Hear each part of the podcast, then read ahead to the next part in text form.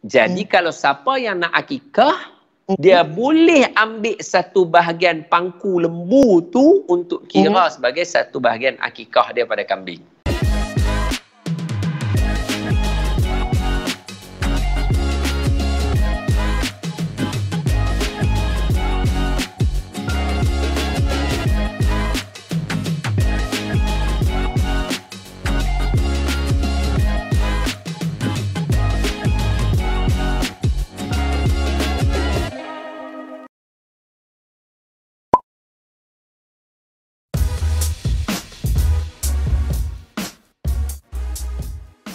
Assalamualaikum, selamat sejahtera kepada semua followers keluarga. Okay, so kembali lagi kita dalam keluarga talk. Alright, so hari ni keluarga talk kita, ha, saya rasa macam uh, tak payah nak perkenalkan dah dah tahu dah siapa dekat belah kanan saya ni. Ha, okay. Tapi, ha, dah lambai-lambai dah tu. Tapi sebelum tu, ha, sebelum saya nak perkenalkan ha, panel kita yang kat sebelah ni, ha, saya nak ingatkan dekat rumah tu, ha, yang mana baru masuk, ha, boleh share dulu kita punya live supaya ramai lagi tahu apa yang kita nak share hari ni. Dan juga, saya nak ingatkan kepada siapa yang ada dekat rumah sekarang ni, ha, ataupun kat mana-mana pun ha, yang berada, jangan lupa untuk follow kita punya social media uh, iaitu uh, kita punya uh, Instagram, kita punya Facebook, kita punya Twitter, kita punya TikTok dan juga jangan lupa uh, subscribe kita punya YouTube uh, iaitu Majalah Keluarga dan juga tekan notification tu. Alright, so uh, saya rasa Ustaz pun dah tak sabar nak cakap dah ni. Uh, dah dengar dah Ustaz gelap pula dah. Ha. So uh, kita bersama dengan Ustaz Don Daniel uh, iaitu pengurus bers, uh, pengurus besar KUIS. Betul? KUIS ke KUIS ni Ustaz? Kuisel. Kuisel. Ha, okey Ustaz. Sihat ke Ustaz? Assalamualaikum kakak, apa khabar? Alhamdulillah. Ustaz sihat Ustaz? Sihat Alhamdulillah. Tak sangka pertemuan hmm. terakhir kita hak tu je yang kita boleh jumpa dalam pejabat saya. Betul Ustaz. Sekarang dah dua tahun tak boleh nak jumpa. Itulah kita jauh-jauh pula dah. Ha, hari tu kita dah dekat-dekat. Ha, kita dah duduk dalam satu set kan. Ni okay. kita pula. Alhamdulillah Allah Ta'ala bagi peluang untuk kita bertemu dan masih boleh melakukan majlis ilmu. InsyaAllah. Okey Ustaz, hari ni ha, topik kita iaitu ibadah kurban versus akikah. Uh, so kita dah habis dah kita punya puasa. Alhamdulillah kita habis dah kita punya raya Aidilfitri. Alah ni kita masuk hari raya Adha pula. Betul. Okay. So ha, bila dah masuk uh, apa raya korban ni ha kita nak buat sikit lah revision oh, kata sebab dah setahun dah berlalu ha walaupun setahun kita sambut tapi masih lagi ada sebarang keliruan kan okey ustaz uh, ustaz dah ready ustaz uh, kita nak bersoal jawab ni insyaallah dengan ilmu cetek yang saya ada saya cuba kongsikan okey Okay Ustaz, so ha, bila kita cakap pasal kurban ni, bila kita cakap pasal kikah ni, uh, masih ada lagi uh, orang confused tentang hukum uh, hukum apa? Hukum ibadah tu sendiri ha ataupun depa confused. Jadi boleh ustaz uh, huraikan sedikitlah hukum-hukum dia. Uh, kurban ni macam mana hakikah? Okay. Allahumma salli ala Sayyidina Muhammad wa ala ali Sayyidina Muhammad. Sebelum itu, uh, sepatutnya perbincangan ini dilakukan oleh mereka yang lebih alim lah. Antaranya hmm. dulu yang saya ingat, mantan mufti wilayah almarhum Datuk Hashim Yahya biasa tulis biasa terlibat. Jadi dia kena orang-orang yang alim barulah sedap perbincangannya. Saya hmm. ni hanyalah penyampai lisan sahaja dan okay. tak adalah apa yang hebat sangat nak dengar daripada saya ni. Hanya kalau dekat nak ulang kaji pun kira belum tentu dapat A lah. Bolehlah ulang kaji. Ha, tapi untuk pengetahuan semua yang lain nanti selepas daripada video ini jangan lupa untuk terus mendalami berkaitan dengan akikah dan korban dengan asatizah-asatizah yang jauh lebih alim daripada saya. Okey? Baik, yang pertama. Okey. Sebelum nak masuk hukum hakam, biasanya kita kena tahu dulu akikah tu apa, korban tu apa. Mm. Okey.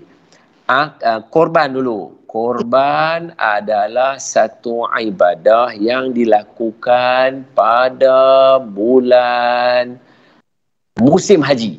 Ha, dilakukan pada musim haji dan dia ada spesifik perayaan dia nama Hari Raya Korban. Dalam bahasa Arab, Aidul Adha. Adha tu sembelihan.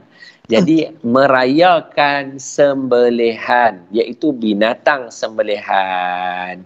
Okey. Itu dia punya spesifik. Adapun akikah adalah satu kesyukuran kerana kita dapat anak. Kan jauh beza antara dua tu, betul tak? Betul? Satu kesyukuran pasal kita dapat anak. Satu Okey. lagi ibadah yang ada hari celebration dia di dalam agama Islam secara kita kata uh, besar-besaran Okey. seluruh dunia meraihkannya. Ya. Akikah tak lah kan. Kalau saya dapat anak, saya dengan orang dua tiga orang je lah yang seronok kan.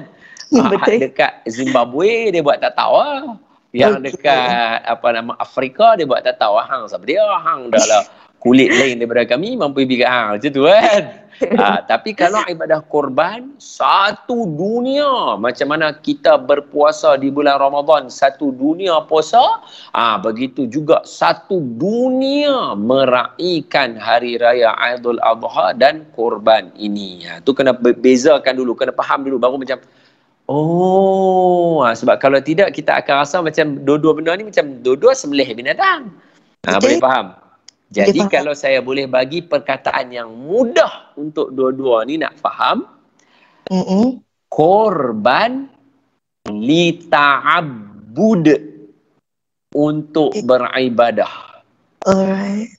Akikah lil farah untuk kegembiraan. Maknanya hari kesyukuran. Beza eh? Walaupun Beza, akikah ni juga dari sudut pecahan dia dia adalah ibadah juga tapi tujuan dia untuk gembira. Yang ni memang tujuan dia untuk mengibadahkan diri menyembah Allah sebab itu dia punya syarat dia nanti berbeza. Hmm. Okey. Dari situ barulah kita pergi kepada hukum. Korban hukumnya sunat muakkad sangat-sangat dituntut. Okey. Begitu juga dengan akikah juga adalah sunat juga dan sunat yang sangat dituntut juga bagi mereka yang dapat anak. Makanya kedua-dua hukum ini adalah hukum ibadah sunat tetapi sunat yang sangat-sangat sangat digalakkan. Orang tanya soalan, macam mana tahu kata sangat-sangat digalakkan? Sebab Nabi tak pernah tinggal. Ha, Okey. contohnya, contohnya macam makan bok. Hmm. Tahu bok? Siti tahu tak bok? Bob. Bob ni binatang biawak padang pasir. Dia handsome sikit daripada biawak kita. Ha, So, biawak Bob dia putih, bersih dia, dia ada duri-duri-duri sikit belakang dia. Dia biawak padang pasir. okey. Bukan biawak macam biawak kita. Biawak kita nampak macam kotak, comot sikit kan. Ah, Bob ni boleh makan. Hukum makan Bob sunnah tetapi Nabi tak makan Bob. Ah, nampak tak? Dia Bob ni makan Bob ni sunnah tapi Nabi tak makan Bob. Ha, nampak tak? Jadi dia adalah satu sunnah yang Nabi uh, kalau siapa buat dia sunnah Nabi tapi Nabi sendiri tak ada buat benda tu. Okey, faham. Berbeza dengan akikah dengan korban. hmm. Kakak tahu tak Nabi korban berapa ekor? Korban berapa ekor? Ha, Oh no. satu tahun Okey. Setiap tahun Nabi akan korban seratus ekor unta. Oh, banyak. Oi banyak ekor. Dalam riwayat ada kata kambing.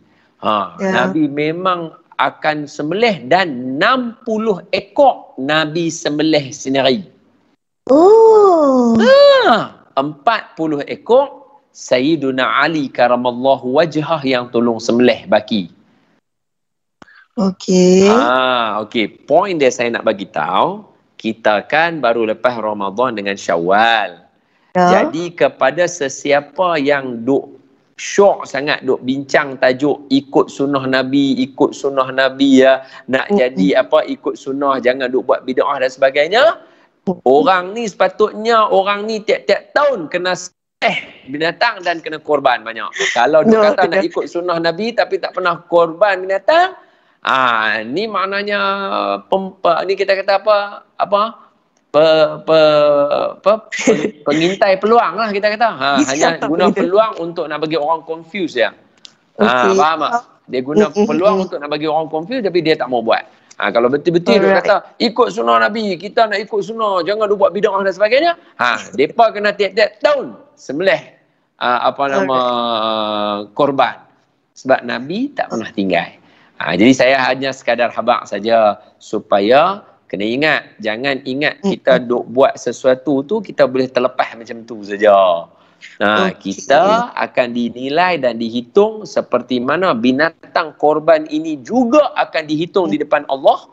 Kita juga akan dihitung depan Allah. Jadi kakak, ya. untuk bahagian ni, ya. apa hukum korban? Sunat. Sunat apa? Sunat. Yang di yang dituntut yang dituntut.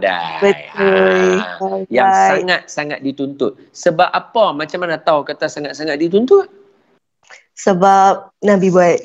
Tak. Nabi tak pernah? Tak pernah tinggal. Ai, wah pandai. Alhamdulillah. Ha, nampak tu lah kau dapat. Niam lah tu. Okay, so ha, siapa yang confused lagi dekat rumah tu kan.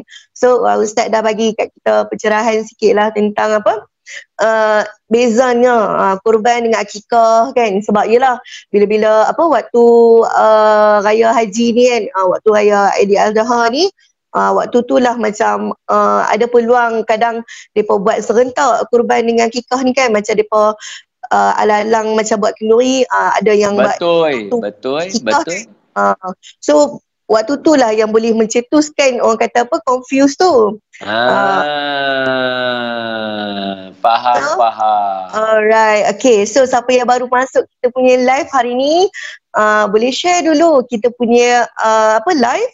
Sebab hari ni kita cakap tentang topik kurban, which is uh, dah tak lama dah. Uh, kita punya apa, kita nak sambut hari raya Adha ni. So Ustaz, uh, tadi kita dah cakap tentang hukum. Baik. So uh, sekarang ni kita nak cakap dah tentang apa, kalau kita cakap pasal kurban ni, selalunya uh, walaupun dengan akikah pun orang akan confuse untuk uh, pembahagian uh, daging-daging tu kan kan kita dah sembelih kan uh, kita ni lepas tu uh, masih lagi ada kekeluaran tentang pemberian uh, daging tu untuk siapa apa semua so nak minta ustaz untuk jelaskan sikit lah tentang benda ni kan yalah uh, Baik, Allahumma okay. salli ala Sayyidina Muhammad wa ala ali Sayyidina Muhammad pembahagian daging korban yang dilakukan oleh pihak masjid tu betul dah. Ha, okey itu yang pertama. Saya kena abang lu. Mm-mm. Sebab kita kena percaya dengan institusi masjid di negara kita. Ha, jangan ada pemikiran orientalis. Orientalis ni dia masuk dalam agama Islam, dia nak memusnahkan Islam. Jadi dia menimbulkan keraguan kepada pihak masjid, dia menimbulkan keraguan pada pusat zakat, dia menimbulkan keraguan pada kita pula dengan pemikiran orientalis itulah kita duk membina negara bahaya ha, no? ha, uh-huh. jadi saya pesan yang pertama pembahagian daging yang dilakukan oleh pihak masjid tiap-tiap tahun tu betul dah tu yang pertama yang kedua apa beza daging korban dengan daging akikah sebab daging akikah semua orang boleh makan okay. termasuklah yang bukan daripada kalangan orang Islam. Okey. Adapun daging akik, daging korban mm. kita bagi makan kepada orang Islam. Okey. So, kenapa? Kerana tujuan dia yang tadi. Mm-mm. Akikah adalah untuk kegembiraan. Jadi nak gembira dengan siapa saja boleh. Bagi tahulah dengan dekat kawan kita, jiran kita, kiri kanan muslim ke non muslim ke semua kita boleh habaq sebab nak habaq kata, "Weh, kami syok ni, kami dapat anak ni. Apa hmm. main makan ni? Nak makan makan hmm. makan." Ha, yang tu tujuan dia. Okay. Adapun apa korban dia adalah untuk yeah. ibadah. Jadi hmm. seboleh-bolehnya biarlah daging yang kita korban itu diberikan kepada orang yang selayaknya. Okay. Agar ibadah kita sampai kepada Allah Subhanahu wa taala. Okay. Nampak? Ha, jadi sebab tu orang tua-tua sangat jaga dengan tulang korban suruh jangan bagi anjing duk gunggung lah kucing duk pelari dia suruh tanam. Semua tu hanyalah adab ketika menyantuni daging korban kerana dia adalah ibadah kepada Allah Subhanahu wa taala menunjukkan rendah dirinya kita dengan Allah taala. Dalam Al-Quran Allah habaq jelas. Inna Allah apa? Uh, la yanalallaha luhumuha wala dima'uha walakin yanalallah taqwa minkum. Allah sebut dalam Quran. Tak sampai dekat Allah daging dia, darah dia. Tak sampai uh, yang sampai adalah takwa. Maknanya bukan kita sembelih itu untuk Allah nak makan. Tidak. Tetapi nak membentuk takwa dalam diri kita. Dan takwa ini kita tengok apa Sayyidina Umar kata. Sayyidina Umar kata bila ditanya tentang takwa, Ya. Uh, maka kata Sayyidina Umar, kamu biasa berjalan tak dekat jalan yang penuh dengan duri? Jadi hmm. para sahabat kata, duri? Biasa. Maka Sayyidina Umar kata, kalau kamu jalan di kawasan yang berduri, apa kamu akan buat? Maka para sahabat kata, kami akan me, me, me, berjalan dengan berhati-hati supaya duri itu tidak sangkut kepada baju dan pakaian kami nanti terkoyak. Maka kata Sayyidina Umar, itulah takwa. Jadi okay. cuba bayangkan sekali lagi. Kita ambil ayat tadi, kita ambil definisi Sayyidina Umar, kita gabungkan sekali kakak. Boleh? Ya, boleh. Okey, tengok eh. Sekali uh-huh. lagi. So, korban adalah untuk ibadah dan dari uh-huh. Al-Quran mengatakan bila kita semelih korban kita, uh-huh. tidak akan sampai kepada Allah la yanallahu al-luhumuha dagingnya wala dimahuha ya. darahnya tak sampai sebaliknya takwa kamu akan sampai kepada Allah takwa apa dia kata Sayyidina Umar, takwa adalah berhati-hati dalam kehidupan. Jadi kena ada bila mana orang tua-tua kita dulu, mereka cukup berhati-hati dengan daging korban. Nampak tak? Betul. Uh-uh, ha, betul. Itu menunjukkan kata ketakwaan mereka. Ha, janganlah kita ni selamba ya, duk main nak marah orang. Nak nak kata, ni apa buat? Nah, Nabi tak pernah buat lah. Ni apa? Sabar yang kita tengah tunjuk ni adalah berhati-hatinya ulama dalam menyentuni daging korban kepada Allah untuk menunjukkan ketakwaan diri dia. Ha, sebab itu ulama suruh bagi dekat orang Islam, bagi dekat apa nama kalau boleh bagi dekat oh, macam anak-anak tahfiz, orang mm-hmm. miskin, fakir, orang yang doanya makbul, orang yang mm-hmm. dalam keadaan berhajat, orang yang memerlukan. Faham tak? Faham. Supaya ibadah itu terpelihara. Kalau jatuh ke mulut orang lain, dia tak ada masalah, korban kita mm-hmm. tetap sah. Tapi uh, macam mana nak kata? Bagi cantik sikit lah ibadah tu. Ha, bukan oh, kita kata right. orang lain tak berhak makan. Tidak. Uh-huh. Ni ibadah saya. Macam contoh yeah. kakak lah. Kalau kakak yeah. diberi peluang untuk semayang berjemaah dan memilih imam. Imam mana kakak akan pilih? Satu, imam yang fasih bacaan Qurannya. Satu uh-huh. yang okey-okey je baca Quran. Satu yang berlagu sedap. Satu yang okey-okey je. Kakak akan pilih yang mana? Mesti yang fasih. Ah, mesti yang fasih mesti yang berlagu Ah, ah. betul tak betul? Ah, betul. Ah, bukan kata yang satu lagi ni tak bagus, tapi kalau diberikan peluang untuk memilih beribadah, kita akan memilih Mm-mm. ke jalan yang terbaik untuk Allah. Orang akan Okey. tanya, kenapa jadi macam tu? Belajar mana? Oh, nak Mm. jawab mana ni kakak? Nak belajar mana? Kita belajar daripada Al-Quran. Mana cerita dia? ketika mana dalam surah Al-Maidah juzuk 6 Allah Taala cerita macam mana korban anak Nabi Adam.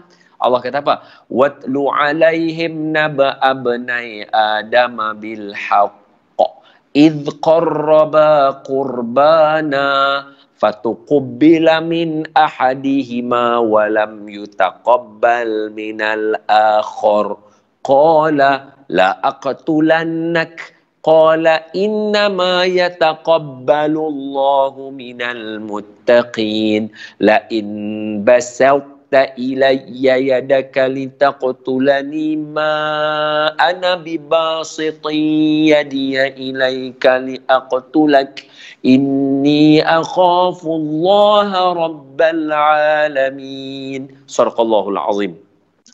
Ayat ni dia cerita habis pasal orang yang buat korban dan orang yang awal buat korban dulu adalah anak Nabi Adam yang first ke atas muka bumi iaitu Ya.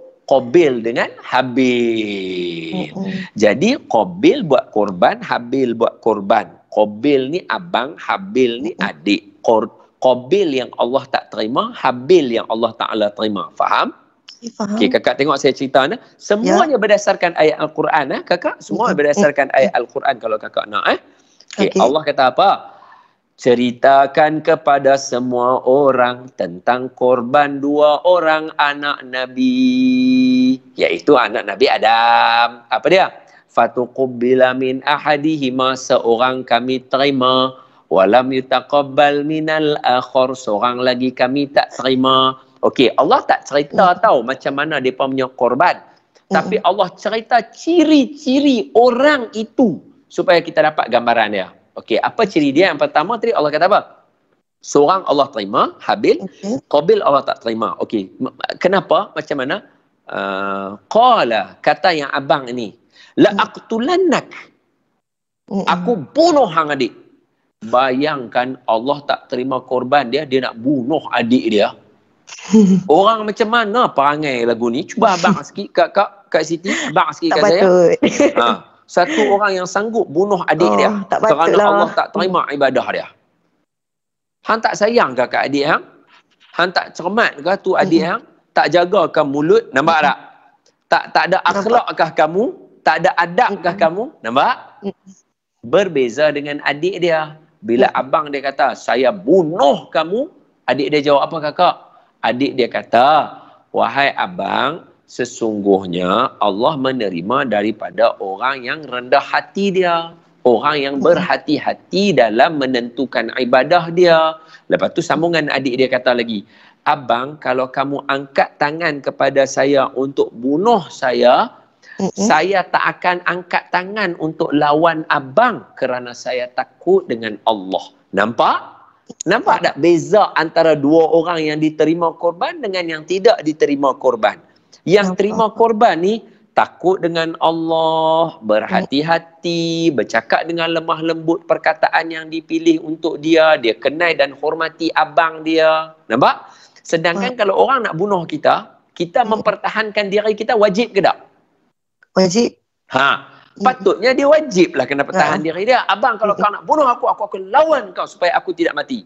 Tetapi Mm-mm. tidak kerana dia mengutamakan adab dia kepada abang dia terlebih dahulu. Ha, nampak tak? Jadi dekat sini saja dah jelas dah cerita dia. Maaf kakak, boleh tak saya mengambil kesempatan ni untuk cerita juga apa yang guru kami almarhum Tuan Guru Datuk Harundin cerita pasal Qabil dengan Habil. Boleh, boleh. Ha. Boleh, boleh cerita-cerita. Kata arwah Datuk Harundin, Okey. Qabil, Qabil dia buat korban dia sebab dia adalah petani. Okey. Jadi dia letak bijirin semuanya yang dah nak dekat expired. Hmm. Nampak? Dekat situ saja kita kita ambil apa? Okey macam contohlah kakak. Kakak kalau nak jamu saya makan, kakak tak akan bagi saya yang expired. Orang Betul. yang jamu orang benar yang nak expired ni, dia ni, ni macam mana perangai dia? Teruk. Ha, teruk. Teruk. Itu je perkataan yang ada. Teruk lah. Apatah lagi seseorang yang nak berhitung depan Allah. Kakak tahu tak tujuan asal dia buat korban untuk apa? Tujuan dia buat korban tu untuk ha. apa sebenarnya asal dia tahu tak? Untuk tak tahu. Saya nak contoh. Hmm. Tujuan dia sebab dia nak menikah. Oh. Siapa oh. yang korban dia Allah terima, dia boleh pilih dia nak menikah dengan siapa. Okey. Tu cerita dia. Bayangkan ha. kamu berhajat nak menikah dengan seorang perempuan, Allah kata, okey, okay, persembahkan korban. Dalam hmm. keadaan bukan Allah yang nak kahwin. Ha. Kamu yang nak kahwin itu ha. pun ambil barang yang nak expired. ah, jadi sekarang dalam dalam pemikiran kita dia bersungguh-sungguh tak? Tak. Ah, dia dia cermat tak? Tak. Dia meletakkan uh, takwa kepada Allah tu important tak? Tak. Ah, berbeza dengan adik dia kata arwah Datuk Arundin. Ya. Habil agak sedikit lewat sampai di tempat korban. Maka mm. abang dia tak sabar-sabar. Abang dia sampai paling awal. Abang dia tak sabar-sabar. Mm. Bawa bijirin yang mana ada. Dia kutik-kutik-kutik. Dia buat dia kalut. Sebab itulah okay. kita ada istilah biar lambat asas selamat. Mm. Ha, tapi janganlah lambat sangat. Tapi nak abang kita lambat sikit lah. Sikit lambat. Maksud lambat tu pun bukan dia lambat sampai tu lambat. Dia proses tu memakan masa. Ha. Habil sampai lambat sikit. Kata arwah Datuk Arundin. Sebab apa?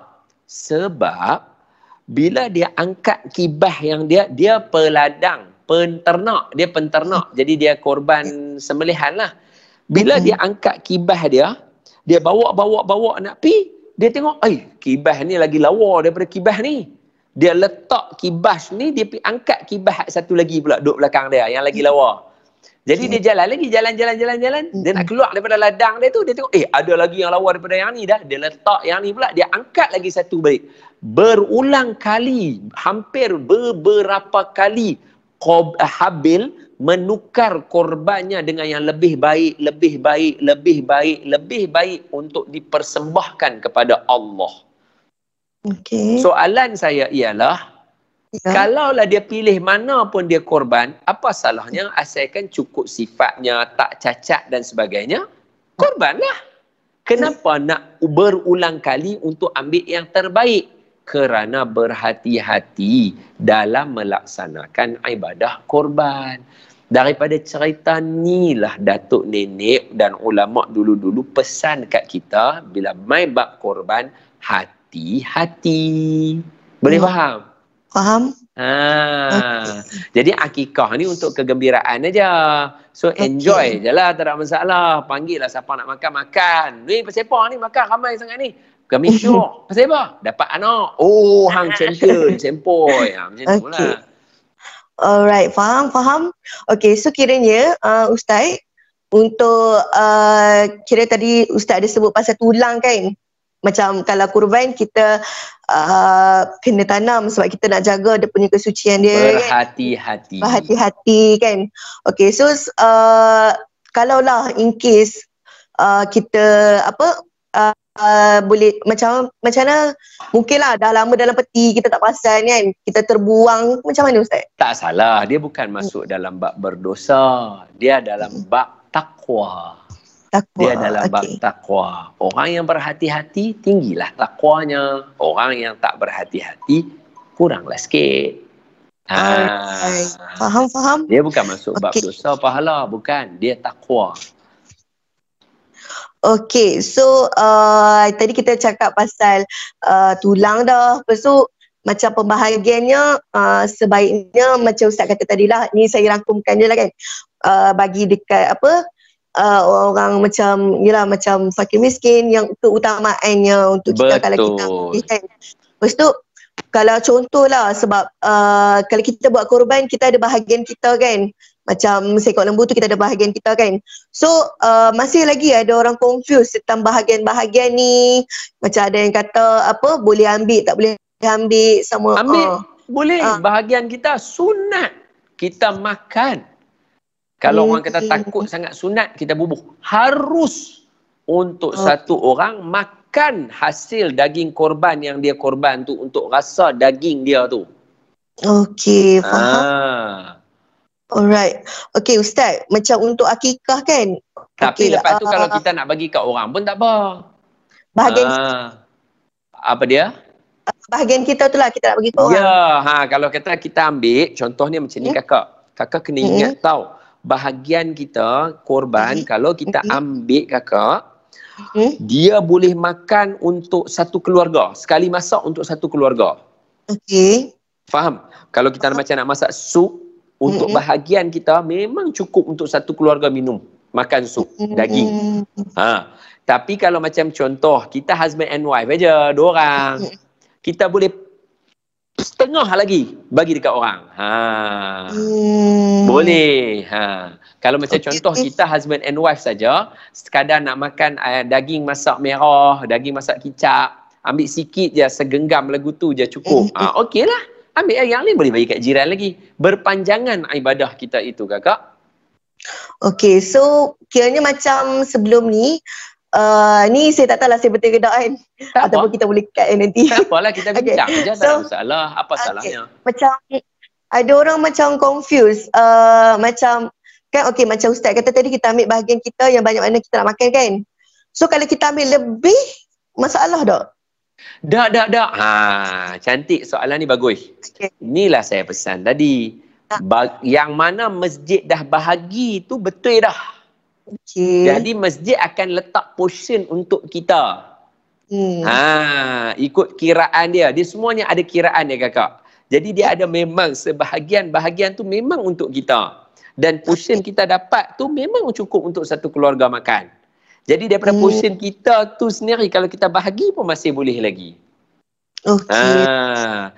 Alright. Ingat bagi daging korban. Seelok-eloknya bagi mentah.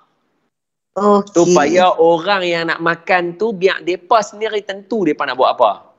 Faham? Akikah bagi yang manis dan berkuah. Sebab Okey. itu maksudnya dah masak dah. Sebab Faham. tu orang selalu buat masak kurma.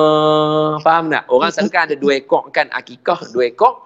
Uh, untuk anak lelaki, uh, seekor untuk anak perempuan. Kalau yang dua ekor ni biasanya orang akan masak kurma satu ataupun kuah gulai manis-manis sikit dengan kuah apa nama panggang satu. Sebab nak ambil Okey. sunnah Nabi juga buat manis dan berkuah. Alright. Tapi kalau macam okey, uh, akikah tadi untuk uh, kesyukuran kan. Jadi uh, kalau contoh kalau kita buat majlis, kita kena uh, bagi habis daging tu ke kita boleh simpan Boleh akikah? simpan, silakan.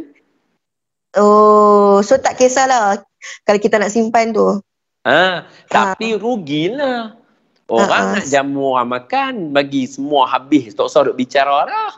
Kita masih nak simpan. Nak, orang nak bagi orang makan seronok supaya doa dekat anak kita. Tu tujuan dia.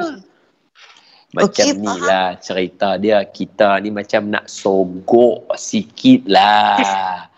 Ah, oi, Okey. Aku dapat anak. Ni aku bagi hang makan kambing ni. Doa sikit kat anak aku jadi anak soleh. Ha dia lagu tu. Kalau kita pergi kat orang kita suruh orang doa dia doa juga. Assalamualaikum. Waalaikumsalam. Wahai sahabat ya tahniah. Kenapa? Dapat anak kan? Ya betul. Saya doakan anak sahabat menjadi seorang yang soleh. Amin. Ha itu kalau biasa. Cuba kalau lepas makan. Cuba kalau lepas makan.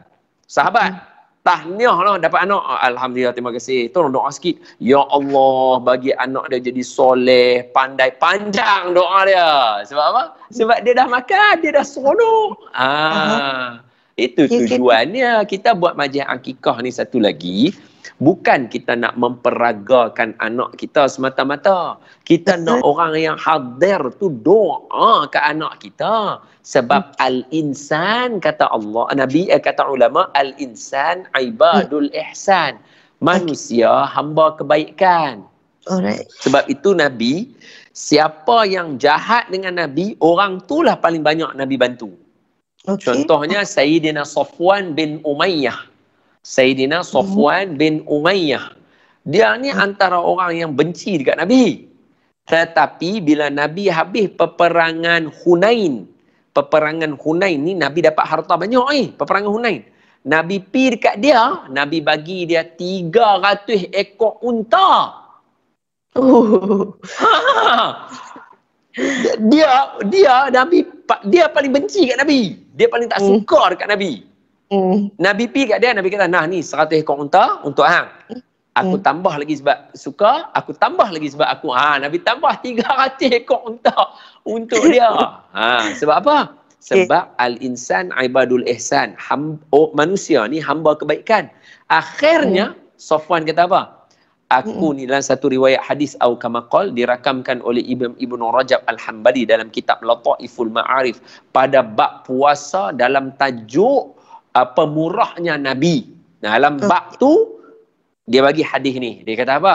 Sayyidina Safwan bin Umayyah berkata, aku ni dengan Nabi, Nabi cukup pemurah bagi macam-macam ke aku sampai daripada Nabi orang yang paling aku benci sampailah Nabi jadi orang yang paling aku sayang. Ha. Hmm. Nampak tak? Nampak tak? Ha, jadi dengan asas begitulah kita buat majlis akikah ni. Kita bagi orang semua makan. Jangan lupa doa ke anak saya. Saya mengharapkan Alright. doa tuan-tuan. Tambah pula yang mai daripada jauh. Yang musafir. Doa tu semua makbul. Ha, tolonglah doa ke anak saya ni jadi anak soleh. Ha, jadi sepatutnya bila orang main majlis akikah tu sebab tu dia ada doa selamat, dia ada marhaban. Lepas tu dia ada pula kat cara kita kita pegang baby tu pi keliling kat semua orang supaya orang semua doa kat anak kita. Betul tak betul kakak? Betul. Uh-uh. Ha, sebab betul. apa? Sebab orang semua tengah makan kambing, kenyang ni ataupun uh-huh. happy nak makan kambing ni orang akan doa uh-huh. macam-macam kat anak kita. Masa tu kalau ditakdirkan doa makbul, jadi anak kita. InsyaAllah. Ha, wallahu alam. Oh, nampak tak sekarang perbezaan antara dua-dua? Nampak, nampak jelas dah. Ha. Okey, faham, faham. Okey, so siapa yang tengah tengah dengar, tengah tengok kita punya perkongsian hari ni daripada Ustaz ni, uh, boleh share dulu kita punya video uh, supaya perkongsian kita ni bukan kita saja yang dapat, uh, tapi orang lain pun dapat juga. Okey, Ustaz. Ha. Alright macam kita cakap pasal korban ni kan uh, sebenarnya banyak lagi lah apa orang apa tertanya-tanya itu dan ini dan itu kan. Okay so uh, macam ada saya dapat ada soalan kan? Alright orang tu tanya boleh ke tukang sembelih mem, uh, okay, memilih bahagian haiwan tersebut untuk dirinya sendiri? Dan apakah hukumnya? Uh.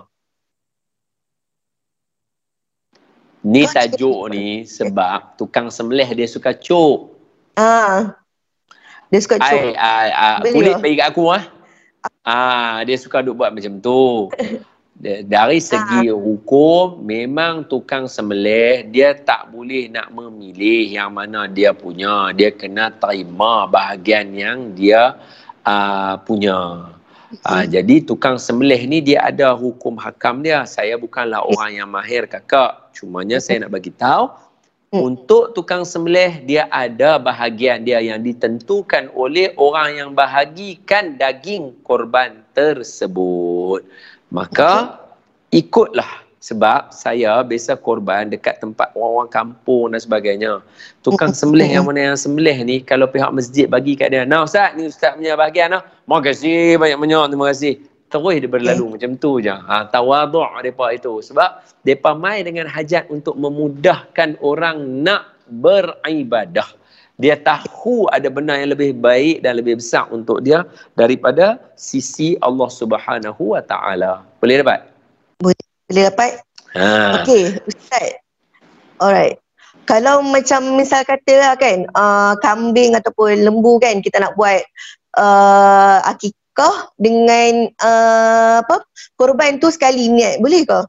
Baik, Allahumma salli ala Sayyidina Muhammad. Yang saya faham hmm. daripada soalan kakak ni ialah selalu kalau akikah kita korban kambing.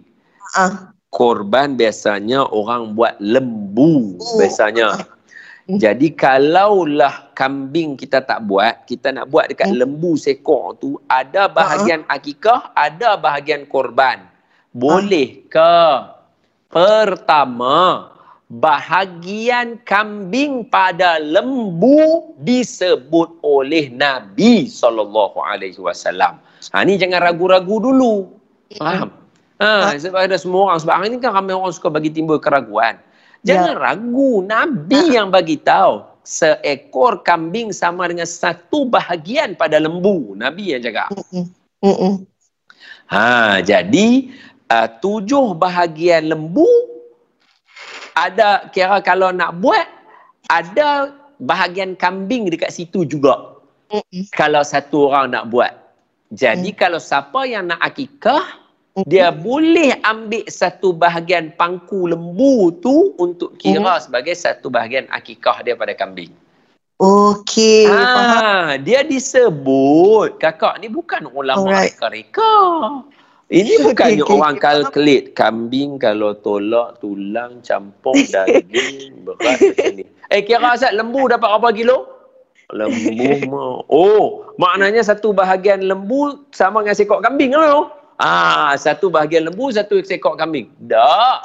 Dia berdasarkan okay. mafhum hadis Nabi sallallahu alaihi wa ala alihi wa baraka wasallam. Begitulah yang termaktub di dalam kitab-kitab fiqh para ulama. Oh. Ha, jadi kalaulah nak bagi tahu macam tu, mesti kena fikir logik. Hmm. Kenapa eh Nabi bagi tahu macam tu? Eh? Meletakkan bahagian satu kambing ada dalam satu lembu. Faham tak? Faham. Seolah-olah nak bagi tahu kepada kita bagi mereka yang nak buat korban boleh satu bahagian lembu itu enam bahagian korban satu bahagian akikah. Lima bahagian korban dua bahagian akikah. Uh, empat bahagian korban tiga bahagian akikah. Boleh.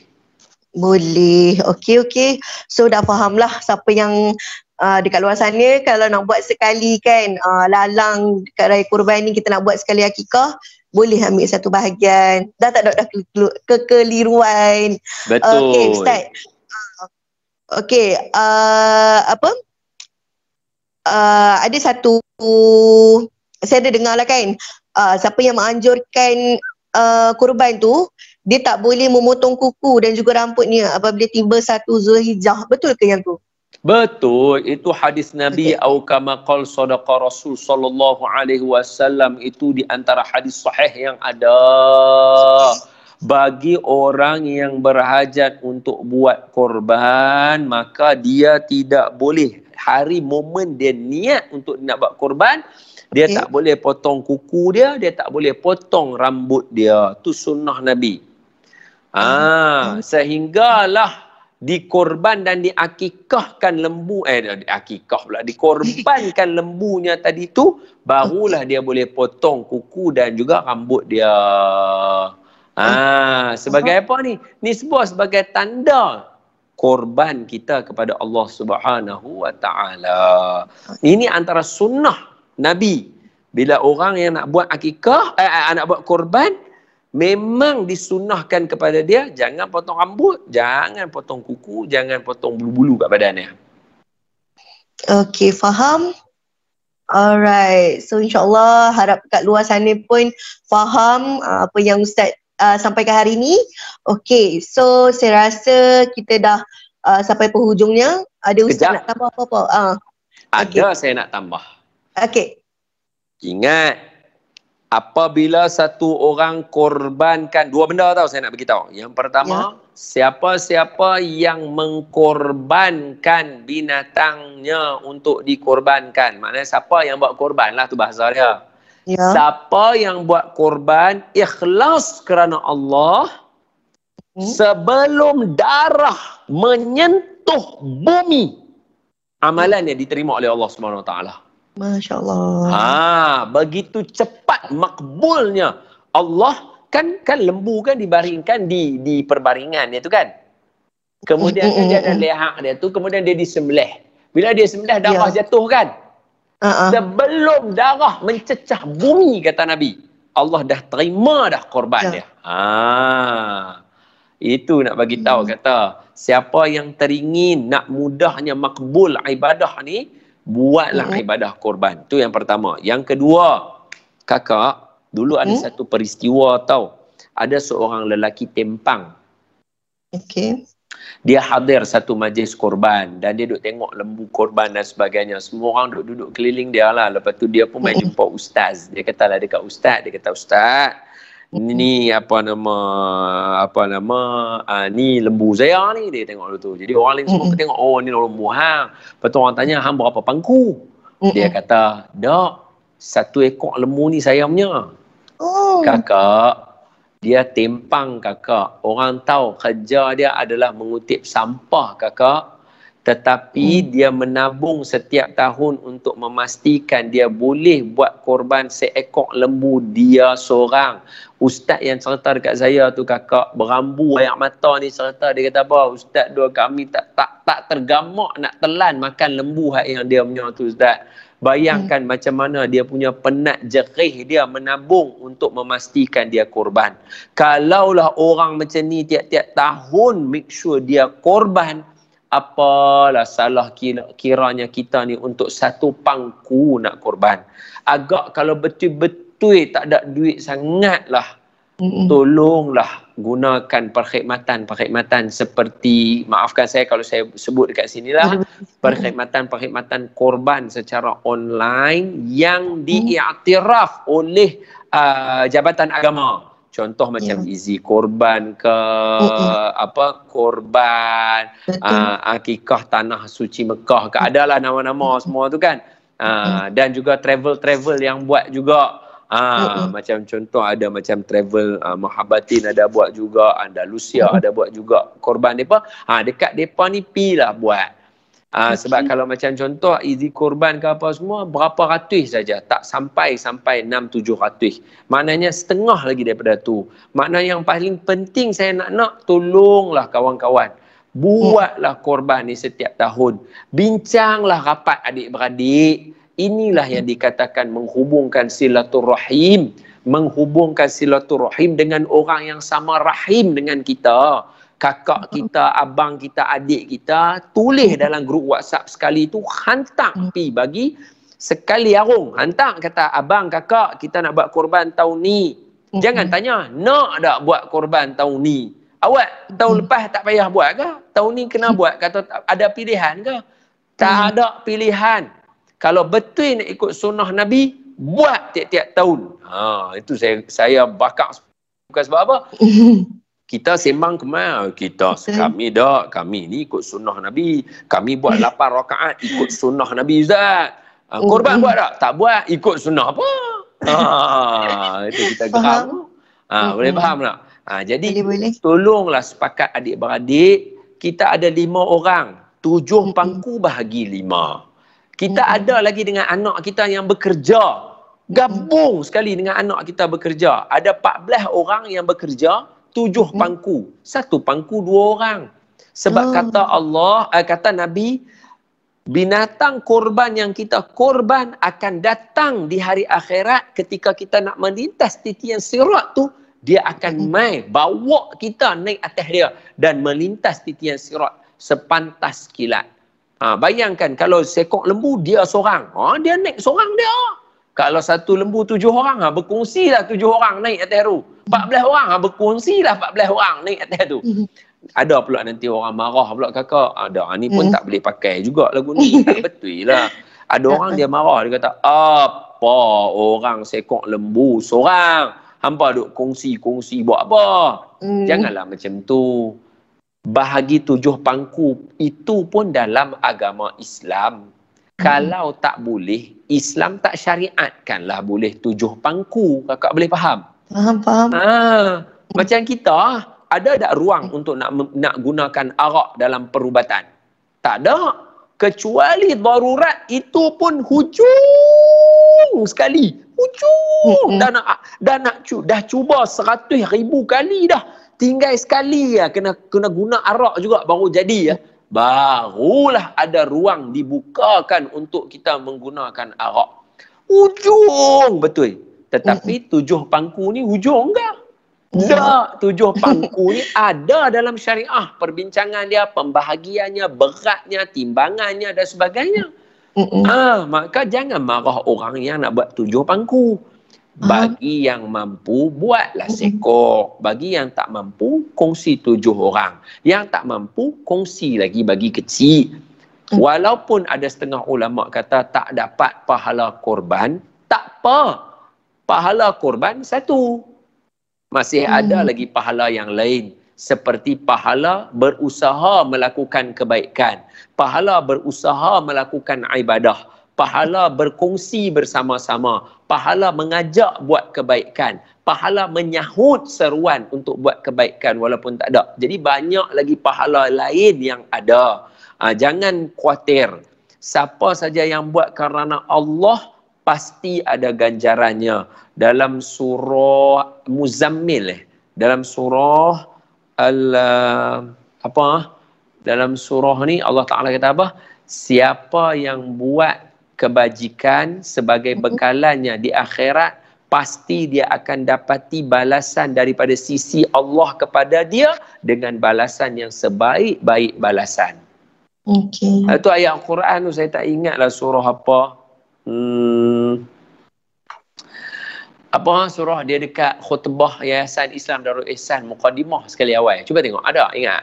Sana kakak saya bagi ayat tu untuk Boleh. semua orang tahu bahawa buatlah amal ibadah. Yang penting dekatkan diri kita dengan korban agar kita sekeluarga dirahmati oleh Allah Subhanahu wa taala kerana kita berusaha untuk nak dapatkan ibadah korban tadi tu. Okey, tengok okay. saya baca ayat dia nah.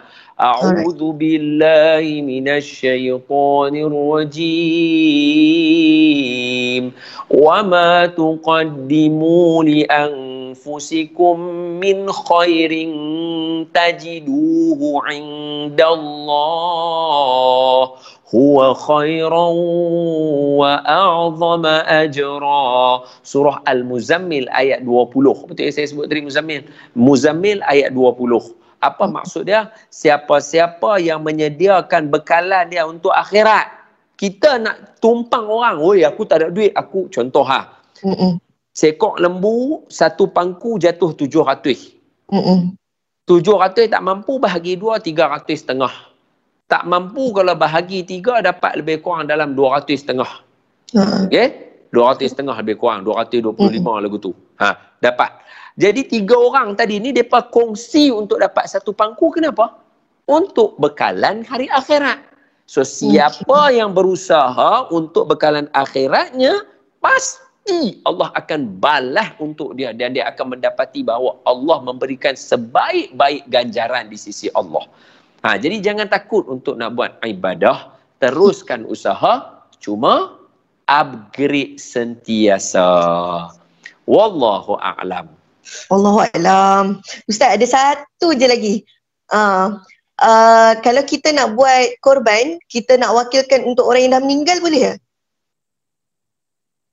nak buat korban untuk orang yang meninggal dunia. Uh, kita nak wakilkan, uh, kita wakilkan dia. Uh, Maksudnya macam uh. contoh, dulu mak bapak susah, uh. kita hidup susah, tapi sekarang Masya Allah sudah bekerja uh. dengan majalah wanita.